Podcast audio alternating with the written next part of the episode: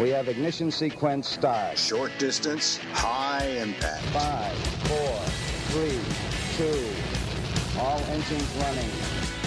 Ten questions with Adam Zwar. Big names, great minds. Make yourself a cup of tea. Liftoff. We have liftoff. Welcome to another 10 questions. Today I'm interviewing a guy whose photo I had up on my wall when I was a teenager, but more about that in a second. I just want to bring to your attention that we're doing a special one off performance of Agony live in Melbourne at the Yarraville Club on December 12. It stars Lawrence Mooney, Celia Pacquola, Sam Pang, and Michelle Laurie, and tickets are on sale at yarravillelaughs.com. That's yarravillelaughs.com com. Get along if you can. Don't want to put too much pressure on this, but it might be the start of something. But back to our guest. Everybody knows Steve Vizard, and Australian comedy owes him so much. There's the 11th hour, Fast Forward, Tonight Live, all of which he wrote, produced, and starred in. He was also EP of Big Girls Blouse, Jimeoin, and The Eric Bana Show. I was about 17 and I didn't know what to do with the rest of my life when I read an article on Steve Vizard in Time magazine. I hadn't seen Tonight Live, but the article resonated with me, so I stuck the article plus the cover photo of Steve on the wall right next to the poster of tennis player Gabriela Sabatini. After that, I became a massive Vizard fan, rarely missing an episode of Tonight Live and never missing Fast Forward. Then, several years later, I was lucky enough to work with Steve on The Wedge and then on two seasons of the Agony series. Sometimes meeting your heroes works out. Right now, Steve's written a play called Last Man Standing, which is at the Melbourne Theatre Company. And as always, I started by asking him when he was most happy. Maybe I'm just good at eliminating the negative bits, but it seems to me my life's been full of happiness. Um, when I was a little kid, my memories of growing up we moved a fair bit, and I have memories of always being on a scooter and scootering around with my brother. I had a red scooter, and my brother had a green scooter, and we'd scooter everywhere. And the sun was always sunny. I mean, what age would we have been? Uh, uh, I was 23 and he was 21. so, no, this is. Uh, oh, we still scooter everywhere. We're idiots. no, um, so I reckon I would have been I would have been about seven or eight, and Andy would have been six. He's two years younger than me, and we would just life was like one endless summer. So I have endless, endless joy thinking about that. I suppose I've got five kids. The birth of each of my five kids was fantastic. Yeah. I mean, I, I mean, you know, I just got on the phone. I mean, literally sitting there witnessing the birth of new life was fantastic, and then getting on the blower to my mum and my dad and all my friends, and my family, and just saying, "Oh, we've just got this, you know, little kid," and being surrounded by family at that time was was just amazing. Um, summer, ho- I remember uh, when I was about fourteen. I remember summer holidays where I it was the most beautiful summer holidays. We were at Point Lonsdale, and I remember at that very time I was reading Lord of the Rings, and it was just I was immersed in this magical world for the first time. Mm. I mean, now it's we've all seen the films and it's so commonplace, but for a 14 year old boy, I remember just reading this and you know mucking around in the waves by day and just you know body surfing for hours on end. You know, yeah. absolutely heedless of any skin cancer or anything. Yeah. We just got burned as a berry in those days, and we'd lie on the beach just get covered in sand, dry off, and then we'd go back in and body surf. And then uh, for evenings and night, I'd read this Lord of the Rings.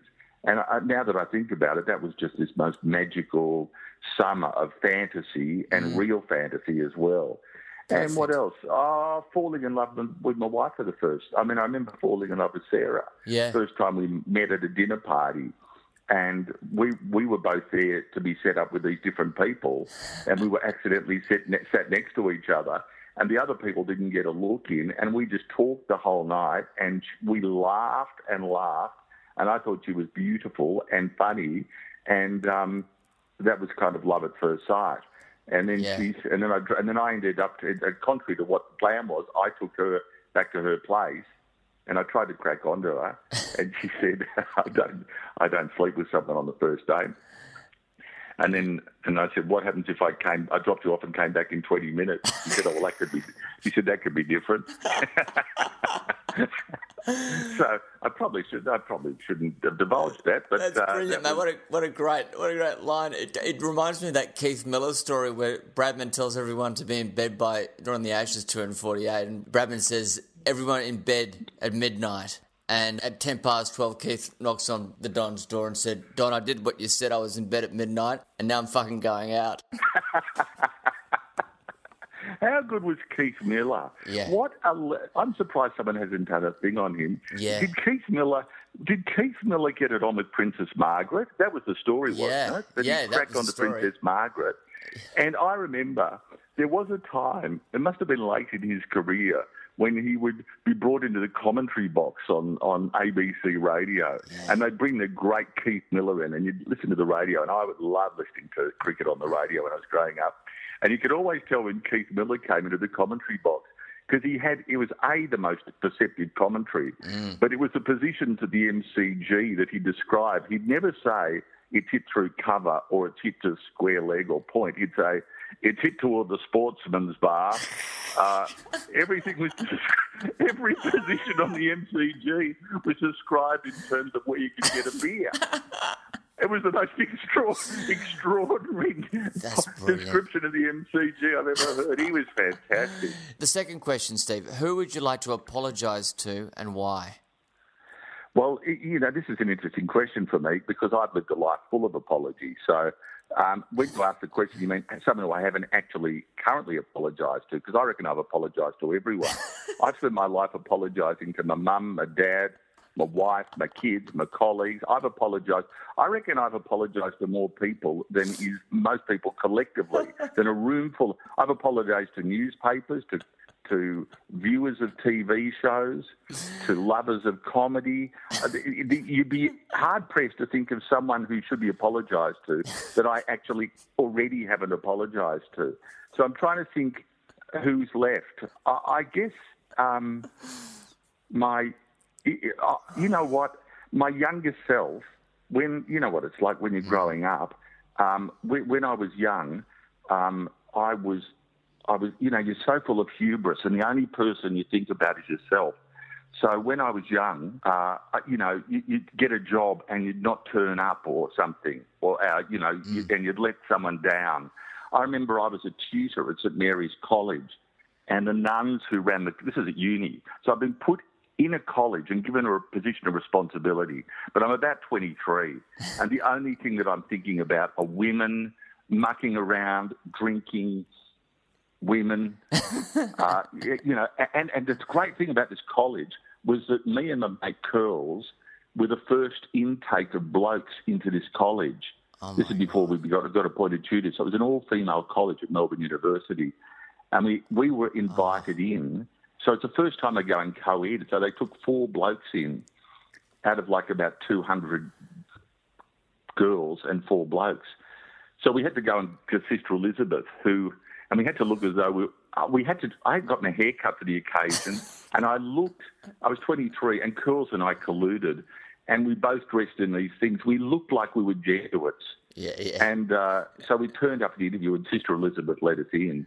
And the beauty of this college every single night was at nine o'clock, they had this old caretaker. He looked like that caretaker out of um, Harry Potter. Yeah. And um, he'd lock the door at nine o'clock every night to stop all the boys coming in. Except we were the boys. There were four of us locked in this college Unbelievable. with all. The, it was. It was just. It, it was amazing. Um, it was like. It was like being let loose in it. It was just unbelievable. You're so I'd apologise. I would apologise to Sister Elizabeth. I'd apologise to half the Catholic population. I'd apologise because we and the nuns were so nice to us. I mean, we let them down just so badly. I remember me and my mate Tony Rickards and Curls. You know, we were supposed to be tutoring or something, and we just went away. We drove to Sydney. We went actually went up Sydney Road to get a hamburger, as you do at uni. It was eleven thirty at night, and, and Rog had an old Peugeot, and we drove up to get a hamburger at, at this place uh, in Sydney Road. And we got the hamburger. We said, "Oh, I wonder if we should drive a bit further." And we drove through the night to Sydney. We just drove to Sydney for no reason. Arrived in Sydney. We had a mate who was at NIDA, stayed at his place for four days, came back, uh, and we went to King's Cross and we saw all these strip clubs, and it was like, you know, all, all this whole world opening up.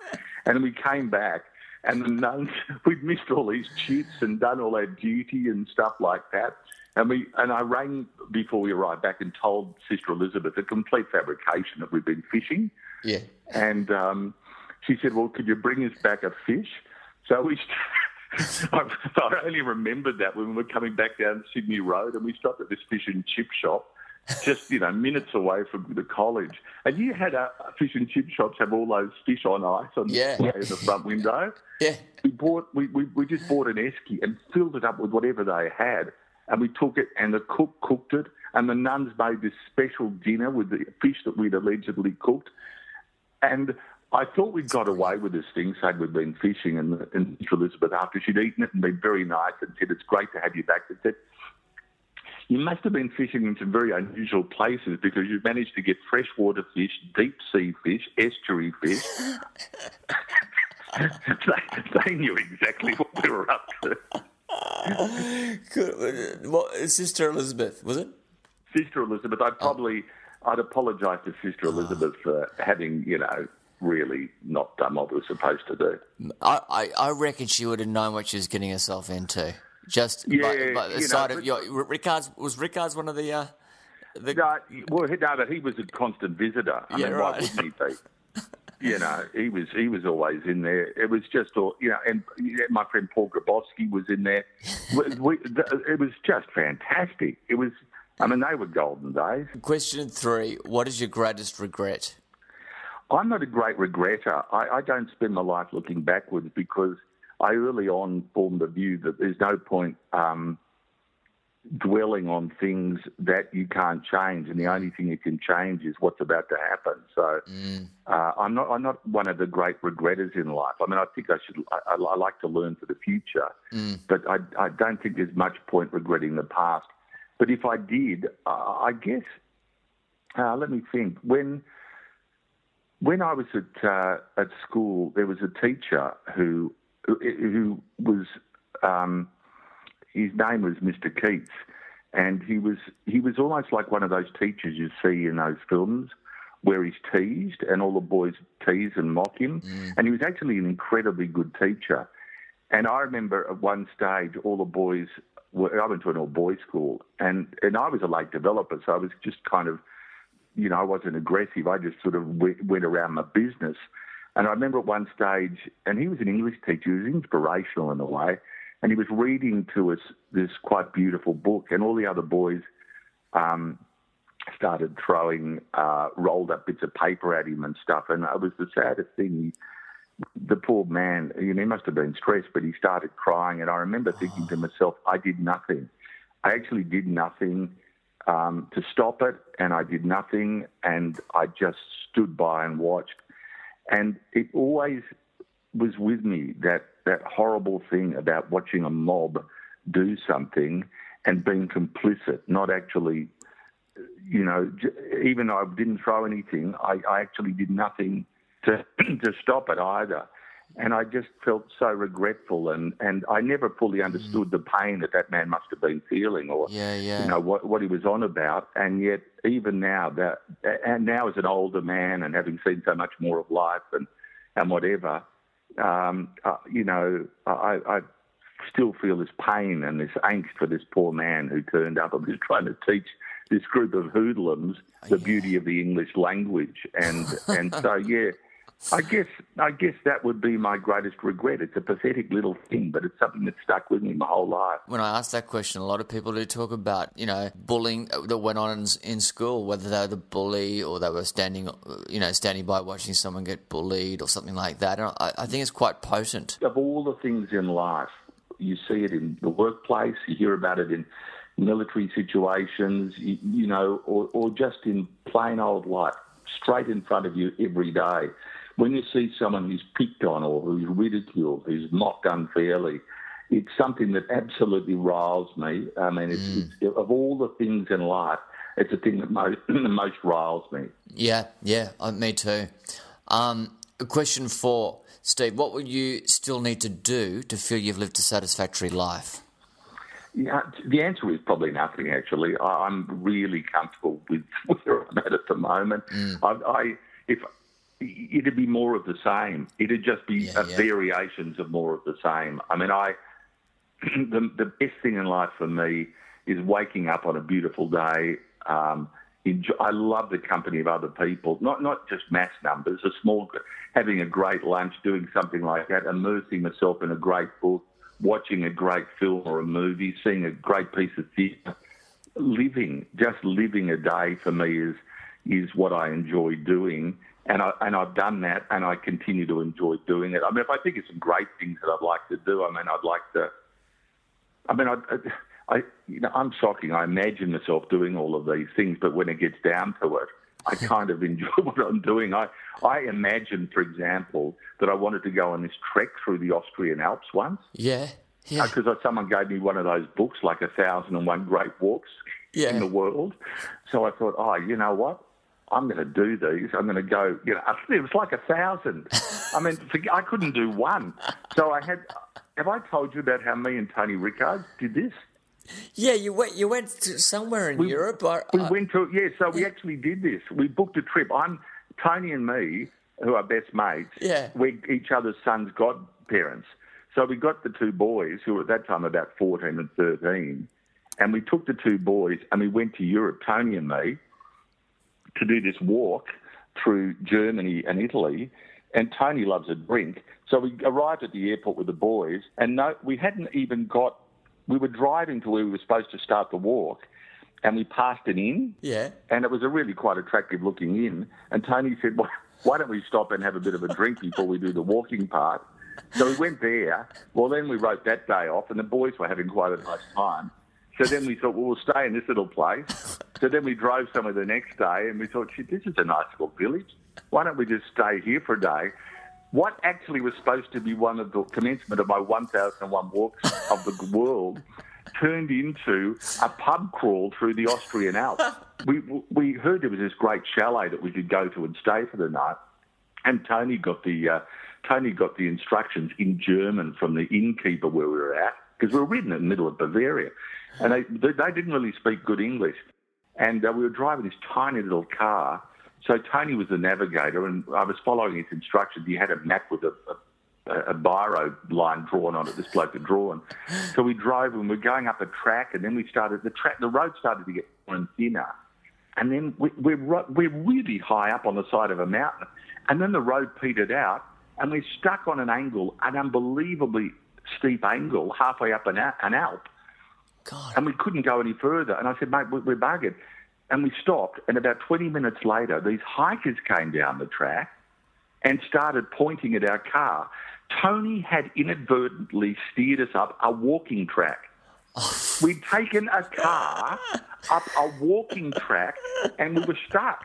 And we had to wait for all of these hikers to come to help us turn the car around. It was horrific. Well, you lift, It they was- lifted the car and turned it around. they helped us sort of drag the car around. It was horrible. The whole, I, I swear to God, I thought the car, we were going to lose the car. The boys were really upset. That was one of that was one of the better moments of our supposed walking trip. We, we, we didn't walk anywhere. We walked nowhere.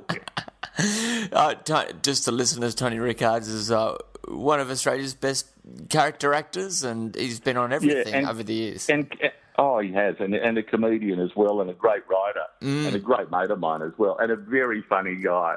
Just great company. Very funny man, and uh, yeah, and and uh, got a bit of notoriety in the eighties for for his various romances. Um, Oh yeah, most well, uh, yeah. I mean, one of them, of course, was Greta Scacchi. yeah.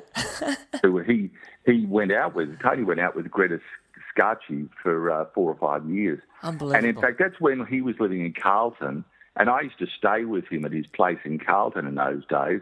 And and Greta at that time, and still is, was one of the most beautiful women in the world. Yeah. I mean, what she was doing with Tony is just beyond belief. but, um, but I, I remember I'd st- I'd be staying there because you know you sort of stay you bot off people at their houses at that age, and um, and Greta would come down. She had a habit of coming down nude to make herself a cup of tea or coffee or something. I'd get up at about four a.m. on the off chance You've never seen so many blokes wandering around a kitchen, like ambling around a kitchen just on the off chance that she might materialise. It was pathetic. And once the word got out, he had uh, Roscoe would come over. There was dozens of blokes all coming over, just pottering around his kitchen for no apparent reason. And finally, Tony twigged. It was. Does he, he would hear all those alarms going off at 4 a.m.? Oh, I've got to go up to Secret of Need. I've got to get. I've got to go. I've got a meeting at Tony's kitchen. um, question five, Steve. Who is the person who most influenced you and how? Uh, look, you know, the the clear answer is probably Dad. Um, he he had an extraordinary life, and he was an interesting man, and he was a strong personality and a good man, and you know, he raised us four kids, and so I'd say I was massively influenced by my dad he'd lived an interesting life. His, his father, I mean, uh, my grandfather had come out as one of 13 Irishmen. And they, they were very they they were educated Irishmen who'd been to Trinity College yeah. in Dublin, and uh, they talked like that, and uh, they were fantastically interesting guys. And Dad had grown up, but Dad was uh, my grandfather got married late, so you know he, he was an older father, my grandfather to my father, and uh, he was very strict, like really strict. And uh, and so Dad had started at university, just missed the war, um, and uh, but then they set up this thing called the Pacific Island Administration School, and it was to administer all of the Pacific Islands that Australia had been given as territories after the war. Yeah. And they needed to equip them with people. And they wanted these young patrol officers to administer them. So they were effectively magistrates, uh, explorers, uh, anthropologists, all in one. So as a 23 year old, he went to this place called Kerema in New Guinea. It's called the Gulf region. Yeah. And it went right up through the Fly River, the Sepik River, all the way up into the highlands. And they were charged with exploring it. It was uncharted. It was off the map. There was no maps of it. And during his lifetime up there, he encountered people who'd never seen white people before him, and he had arrow marks in his legs from where he was fired upon oh by these God. people. Never seen them. They're pygmies called the Kukukukas. I've got photos that Dad took with his camera, and they'd go on these huge expeditions. It was like something out of Rider Haggard, you know, King Yeah. Solomon's Mine. They'd go on these expeditions that went 200 days into unexplored territory, and every day they'd hack through the jungle, and they'd stop, set up camp, and they had their native porters and just three white guys and like you know 40 native porters going through.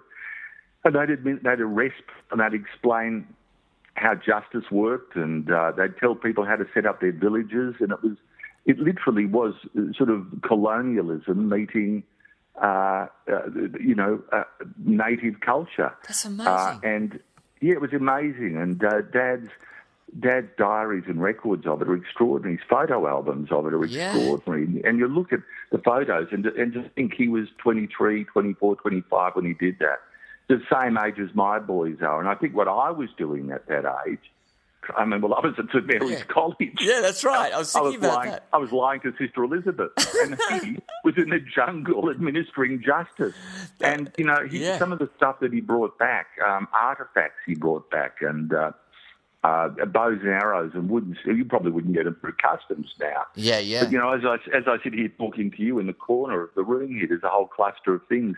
But they were actually exhibits in murder trials where they'd have payback killing. So one village would raid the next village and uh, they'd kill people. And they were just, the Kukukukas were just coming out of cannibalism.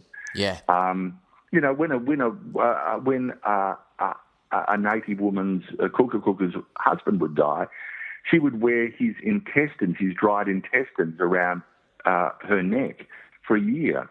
My Uh, God. they'd smoke the bodies in a tree. They'd sm- you know they didn't bury them; they smoked them in a tree. This is very primitive culture, and he's got photos of all of these things. I mean, it, literally it was first encounter, and uh, and I and I often would think as a young boy, and then as a young man, my brother would as well. Um, how would we have gone in that environment? What must it have been like exploring, and the responsibility, and the and the and, and the fun and the challenge of Yeah. getting it daily and living in that environment. And the blokes that he was working with were, he was very young. They were all former um, officers, you know, from the war who, who, in a way, still couldn't settle down. They'd been traumatised by the war or, or didn't want to come back into normal society. So these were highly experienced men in their own right who'd led men in combat, who'd seen death, but who now wanted, in a way, to put themselves outside of society. So that was the life that they chose. Wow, what an interesting thing! And were those those diaries ever published or? or No, we've still, in fact, as I, as I say, I'm sitting here looking at a whole pile of them in the corner um, of what his records were. And they're a mixture between what he was feeling as a young man yeah, um, and in his notes about little anthropolo- uh, anthropological notes of, you know, and jotting down words, and his and, and also trying to record their creation myths about how these people thought they were created from the God in the sky. They're really interesting um, diaries. They're fantastic. I was really influenced, obviously, by my dad and, and what he'd done, and um, and he was a he was a good man. He was a strong. He was a strict. He in turn was a strict father for us, for Andy and me and Jenny and Fiona.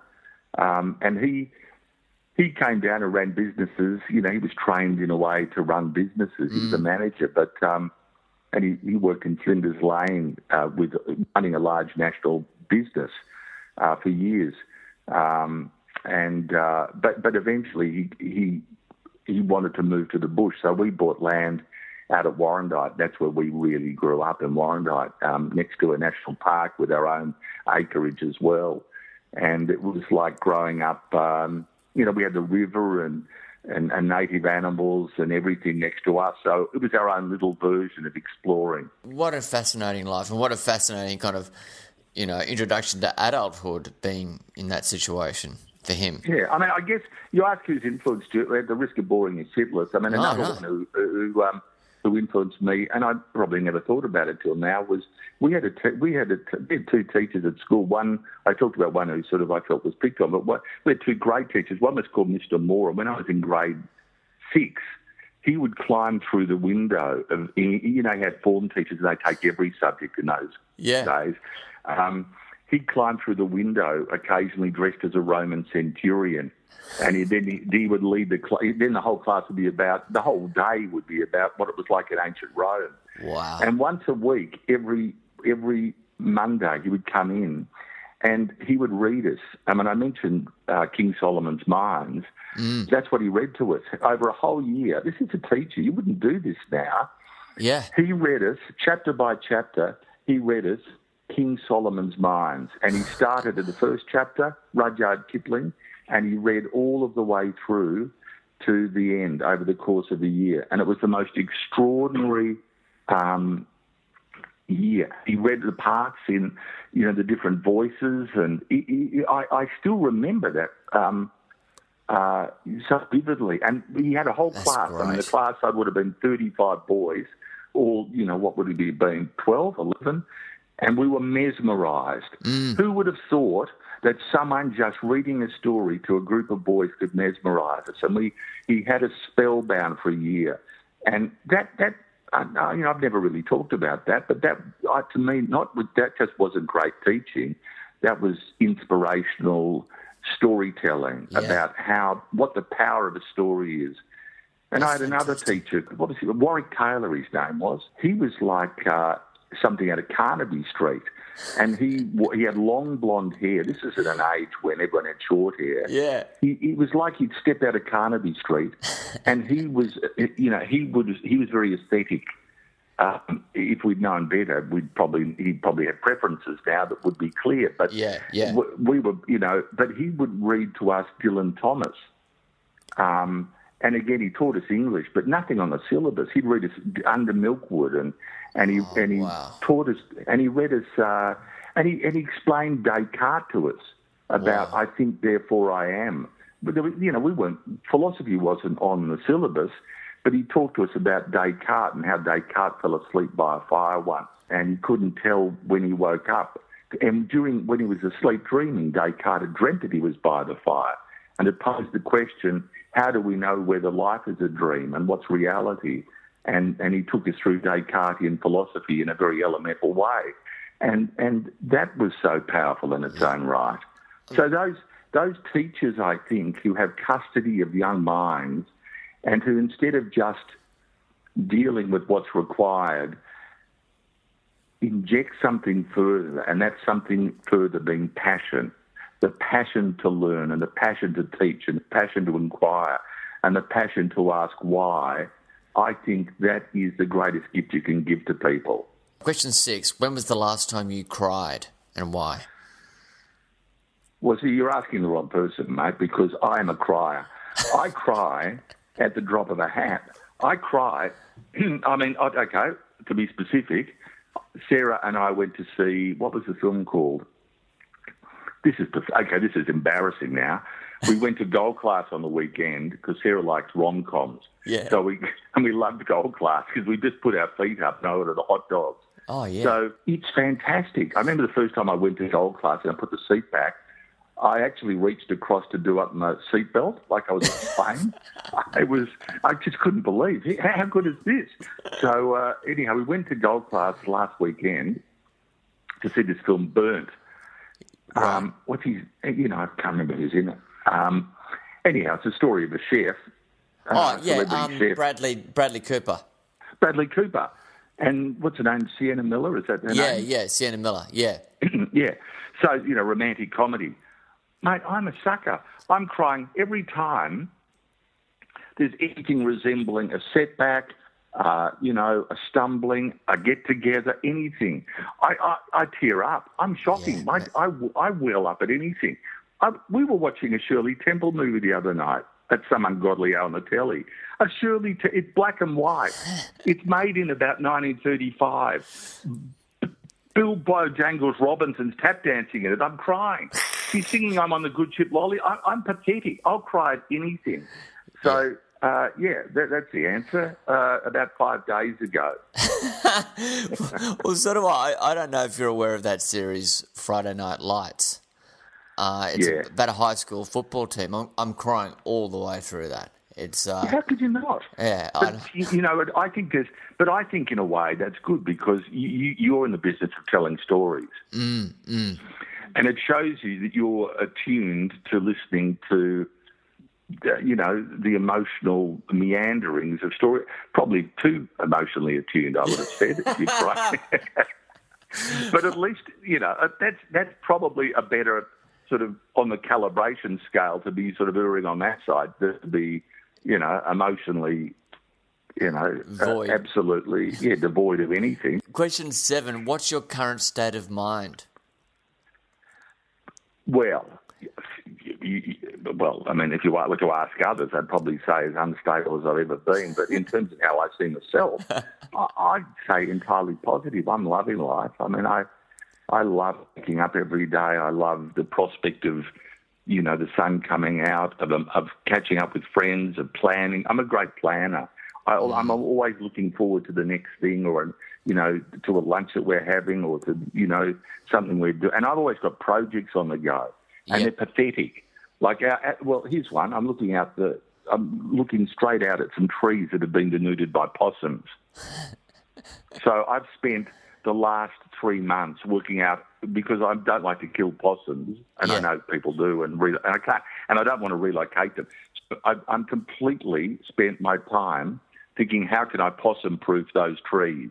Yeah, And I have, I've got bits of plastic over them. I bought stuff from Bunnings, which gives me a trip to Bunnings, and then I go and buy other stuff, and I start other stupid projects. I've always got some pathetically bizarre project on the go.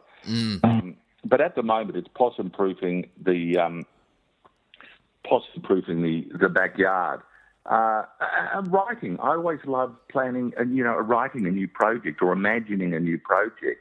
Or mm. thinking about a trip that we might go somewhere, or catching up with people, or some, you know, something like that. So, yeah.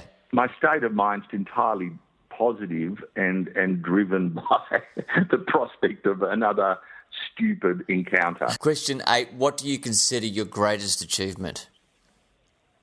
Oh, I'd say my, my, my five kids and my, my relationship with, the, my, with my, my family and my wife, my family, and my kids. I'd say that beyond anything. That that is by far what I enjoy doing in life.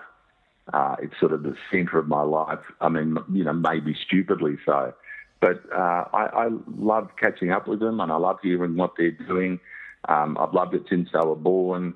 Um, I've loved, you know, uh, helping them do things, and I love doing things with them. Yeah. I mean, occasionally we'll just, you know, say who wants to go somewhere, and we'll just go and have a.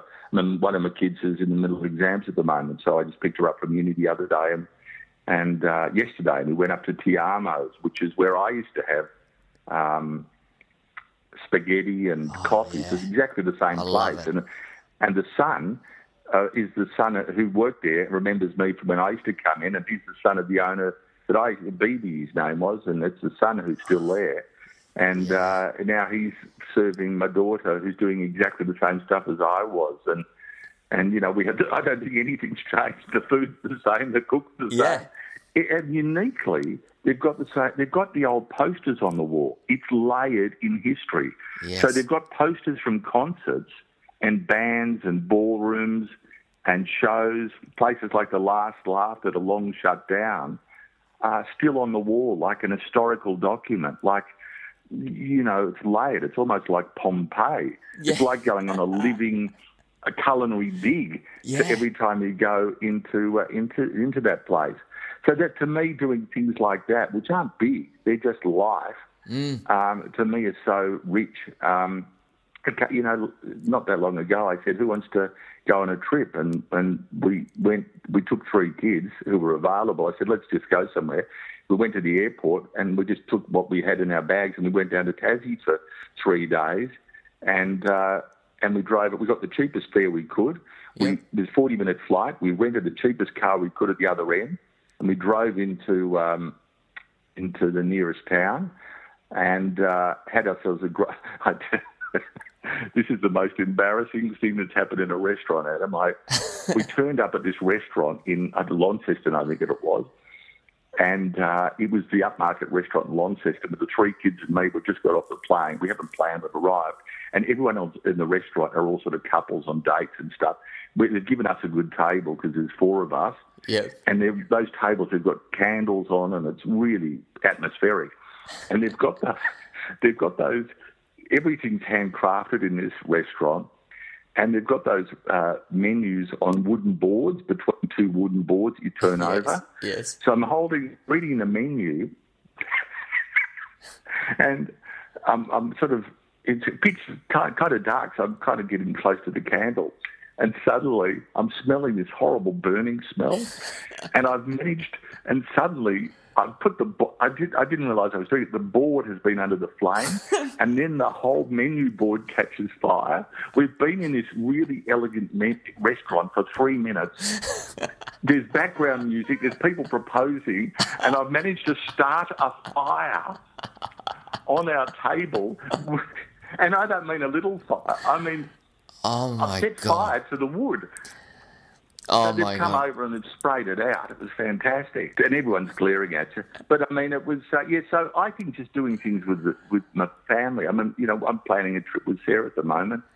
But even just simple things like a Sunday lunch, I love stuff like that. Yeah, I love yeah. just catching up with people and having a chat or a cup of coffee or sitting, you know, just things like that. It's it's kind of pathetic, but it's those it's that minutiae. Mm. It's almost like a sort of a what are those pointillist paintings where everything's made of little dots Yes. and you stand back and you see one giant picture, but actually it's just an accumulation of tiny dots. And that's how I kind of see life. It's those little dots, each one of those, you know, a lunch, uh, a coffee, a chat, um, a phone call, Yeah. um, a trip, you know, that's to me what is the, the little dots that make up the, the bigger picture of life.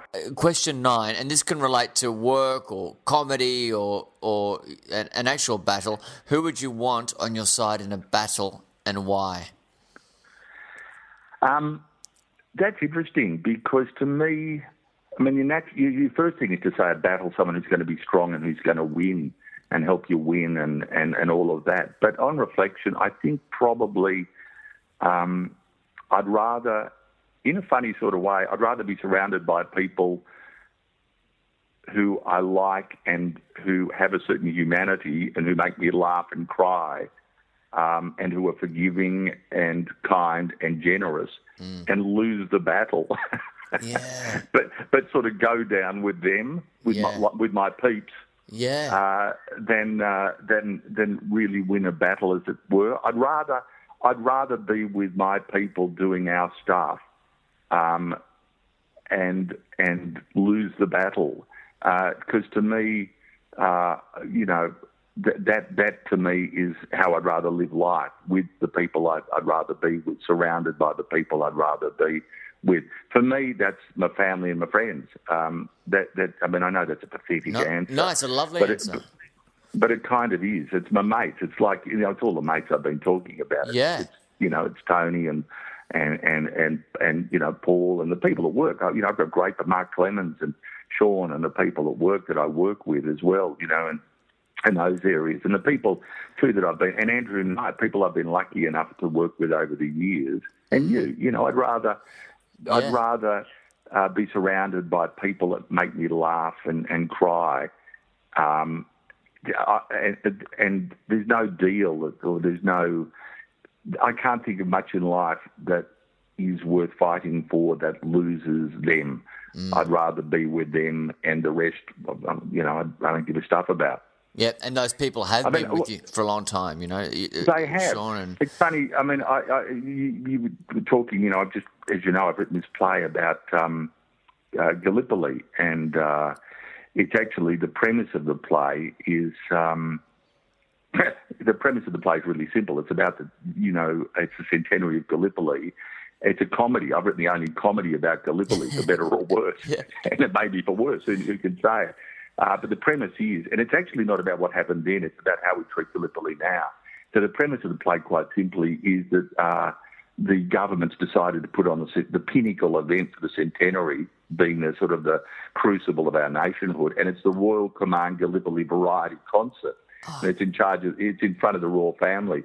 And as they want to do, they put a, a, a colonel, a military colonel who's just back from Afghanistan in charge of it, the bull from Kabul. But he's inept. He's incompetent at this. I mean, he's brilliant at army stuff, but he couldn't produce a concert to save himself. So they put him with this shiny floor show producer that you know we know the sort, um, who's from a show called I'm a Celebrity, Let Me Dance, yeah. and it's the worst coupling you've ever seen. And, it's, and the concert's looking really bad, and it's going to be beamed live around the nation in 23 allied countries until they discover that there's one last living Anzac, this Clary Flint, which is obviously the conceit of the piece. He'd be ridiculously old. but this Clary Flint, they build him, the concert around him, and then the con- and then as they're stuck with him and they've built him into it, they can't go backwards. And as the, as they learn more about him, they learn that he's everything a soldier shouldn't have been he, he, he, smuggled contraband in, in bandages onto the Gallipoli beach. He uh, basically has gambling debts. He watches the dot. It's everything. But, but ultimately, uh, they find he was dishonourably discharged for, uh, he was court-martialed for, uh, for disobeying an order. But we'll learn later, and I shouldn't give it away, but I will, that actually it's interesting what constitutes obeying an order and what constitutes a battle. His, his, his order was to stand at the bottom of the ladder and uh, to shoot anyone who failed to go over the top. And then, worse still, to shoot anyone who didn't come back down that ladder. And they're the sort of orders that are given in battle. They're the sort of orders that were given in battle. Um, and so, you know, it's interesting you say, who would you like who would you like by you in battle and uh, and what orders are worth obeying. Um, you know, some orders are, are, not worth obeying. I think. Uh, Steve, and the the final question is, what would you like your last words to be? Oh Christ! What's on a gold class today? Pass the bottle over here. um, uh, give me a kiss. Uh, I've got this idea that's kind of how I live my life. I've got this idea, and then I'm gone. That'd be my life. Can I tell you? I- I've just written this um, thing with Paul Grabowsky. It's a it's an opera, Yeah. uh, and I think I may have told you this, but this is to me about last words, and it's true. It, the thing I've written is called Banquet of Secrets, and it's about four people who go to uni, and they catch up every year, and they have this fantastic meal, and this particular year, they catch up, and they're all my age, so they've lived life, and they've all, but you know, they've all been married. Some are divorced, they've got kids and stuff, but they catch up, each of them religiously every year. This particular year, they they pose the, the question: um, Is it possible that friends as old as we are could still have secrets from each other? And they stupidly say, "Yeah, what's possible," and they stupidly agree over the course of this particular meal to each share a secret they've never told anyone as each uh, one as each course comes out, and that's the story. As they each tell a secret, and they all the secrets impact one on each other. But the secret that this is based on is a true secret, and it's the final secret. Giving the plot away, I shouldn't, but it's based on. It's actually based on a real meal that I had, and it was a real meal I had at Port Douglas. And a friend of ours was not well. They'd been undergoing chemotherapy, and they said, "Can we borrow your um, holiday house at Port Douglas?" And Sarah and I said, "Yeah, no problems." And they were going to take it after we finished, so they came up a day early and stayed at the bottom of the hill. And they said, "Can we take you out to thank you for letting us use the, the holiday house over the next couple of weeks when we stay there?" We said, "Yeah, that'd be great." And they took us. They booked this place called On the Inlet, which is this great restaurant in Port Douglas. And it was just, and they picked us up, Sarah and me and, and the, the other couple, and he looked terrible. He'd been undergoing chemotherapy. And he's in, he was in the food industry. He took us down and um, he booked the best table and he'd worded up the chef and he'd got the best food and he'd ordered a tasting me- menu. Uh, and, and he brought wine up from home, like the best French wine, beautiful French wine, lots of bottles and all different sorts. And and so this meal unfolded. We started midday, and we'd have a taste. And he couldn't eat much, but he'd have a taste. So he'd have a taste of veal, and he'd have a little taste of this pepper sauce, and he'd have a, a taste of this particular, you know, potato. And then the next thing, he wanted just a little bit of um, prawn and a bit of the sauce to go with it. And so it went. And he tasted, tasted, and then he started saying to the waiter, "Could you bring me some basil leaves?" And the waiter said, "Just what?" Now, have you got any? Just ask the chef for some raw basil leaves, and so the waiter brings them back, and he'd just have a nibble on that. And so it went. We finished at seven o'clock that night, and he tasted and tasted everything. And it was a weird. And it, with every taste, he'd tell a story. He'd say, "I remember when I was growing. He was French. I remember growing up, uh, and the, we'd go to the Dordogne, and and the skies were boundless blue, and we'd chase rabbits, and it was the most beautiful. And then he'd taste a carrot, a honeyed carrot, and he'd say, I remember the first time I had honeyed carrot, and it was when I'd just gone to England, and he'd tell a story about that.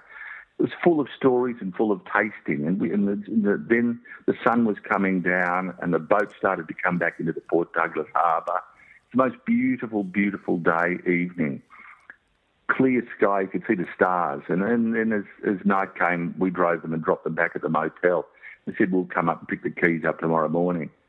Well, six o'clock the next morning, we got the phone call, and it was from his wife. And she said he died that night. Wow. And it was the most, uh, it, it put that dinner, that lunch, into a context, in the context of it being the most um, powerful banquet, powerful Last Supper, the most powerful remembrance, and the most powerful goodbye that one could imagine. And that's what it was. It was literally a Last Supper for him. And I think yeah. as I've reflected on that over the years, I think he must have known mm. that he was he was dying and that he was saying goodbye. And what a way to say goodbye with friends in the most beautiful location, eating the most perfect food, and remembering all the flavours that have made up your life. And you know, as we are talking about before, if, if your life is indeed a, a pastiche, a, a montage of all of those moments together, then in a way, he'd recreated them in one almost perfect meal. We have ignition sequence start. Short distance, high impact. Five, four, three, two. All engines running. 10 questions with Adam Zwar. Big names, great minds. Make yourself a cup of tea. Liftoff. We have liftoff.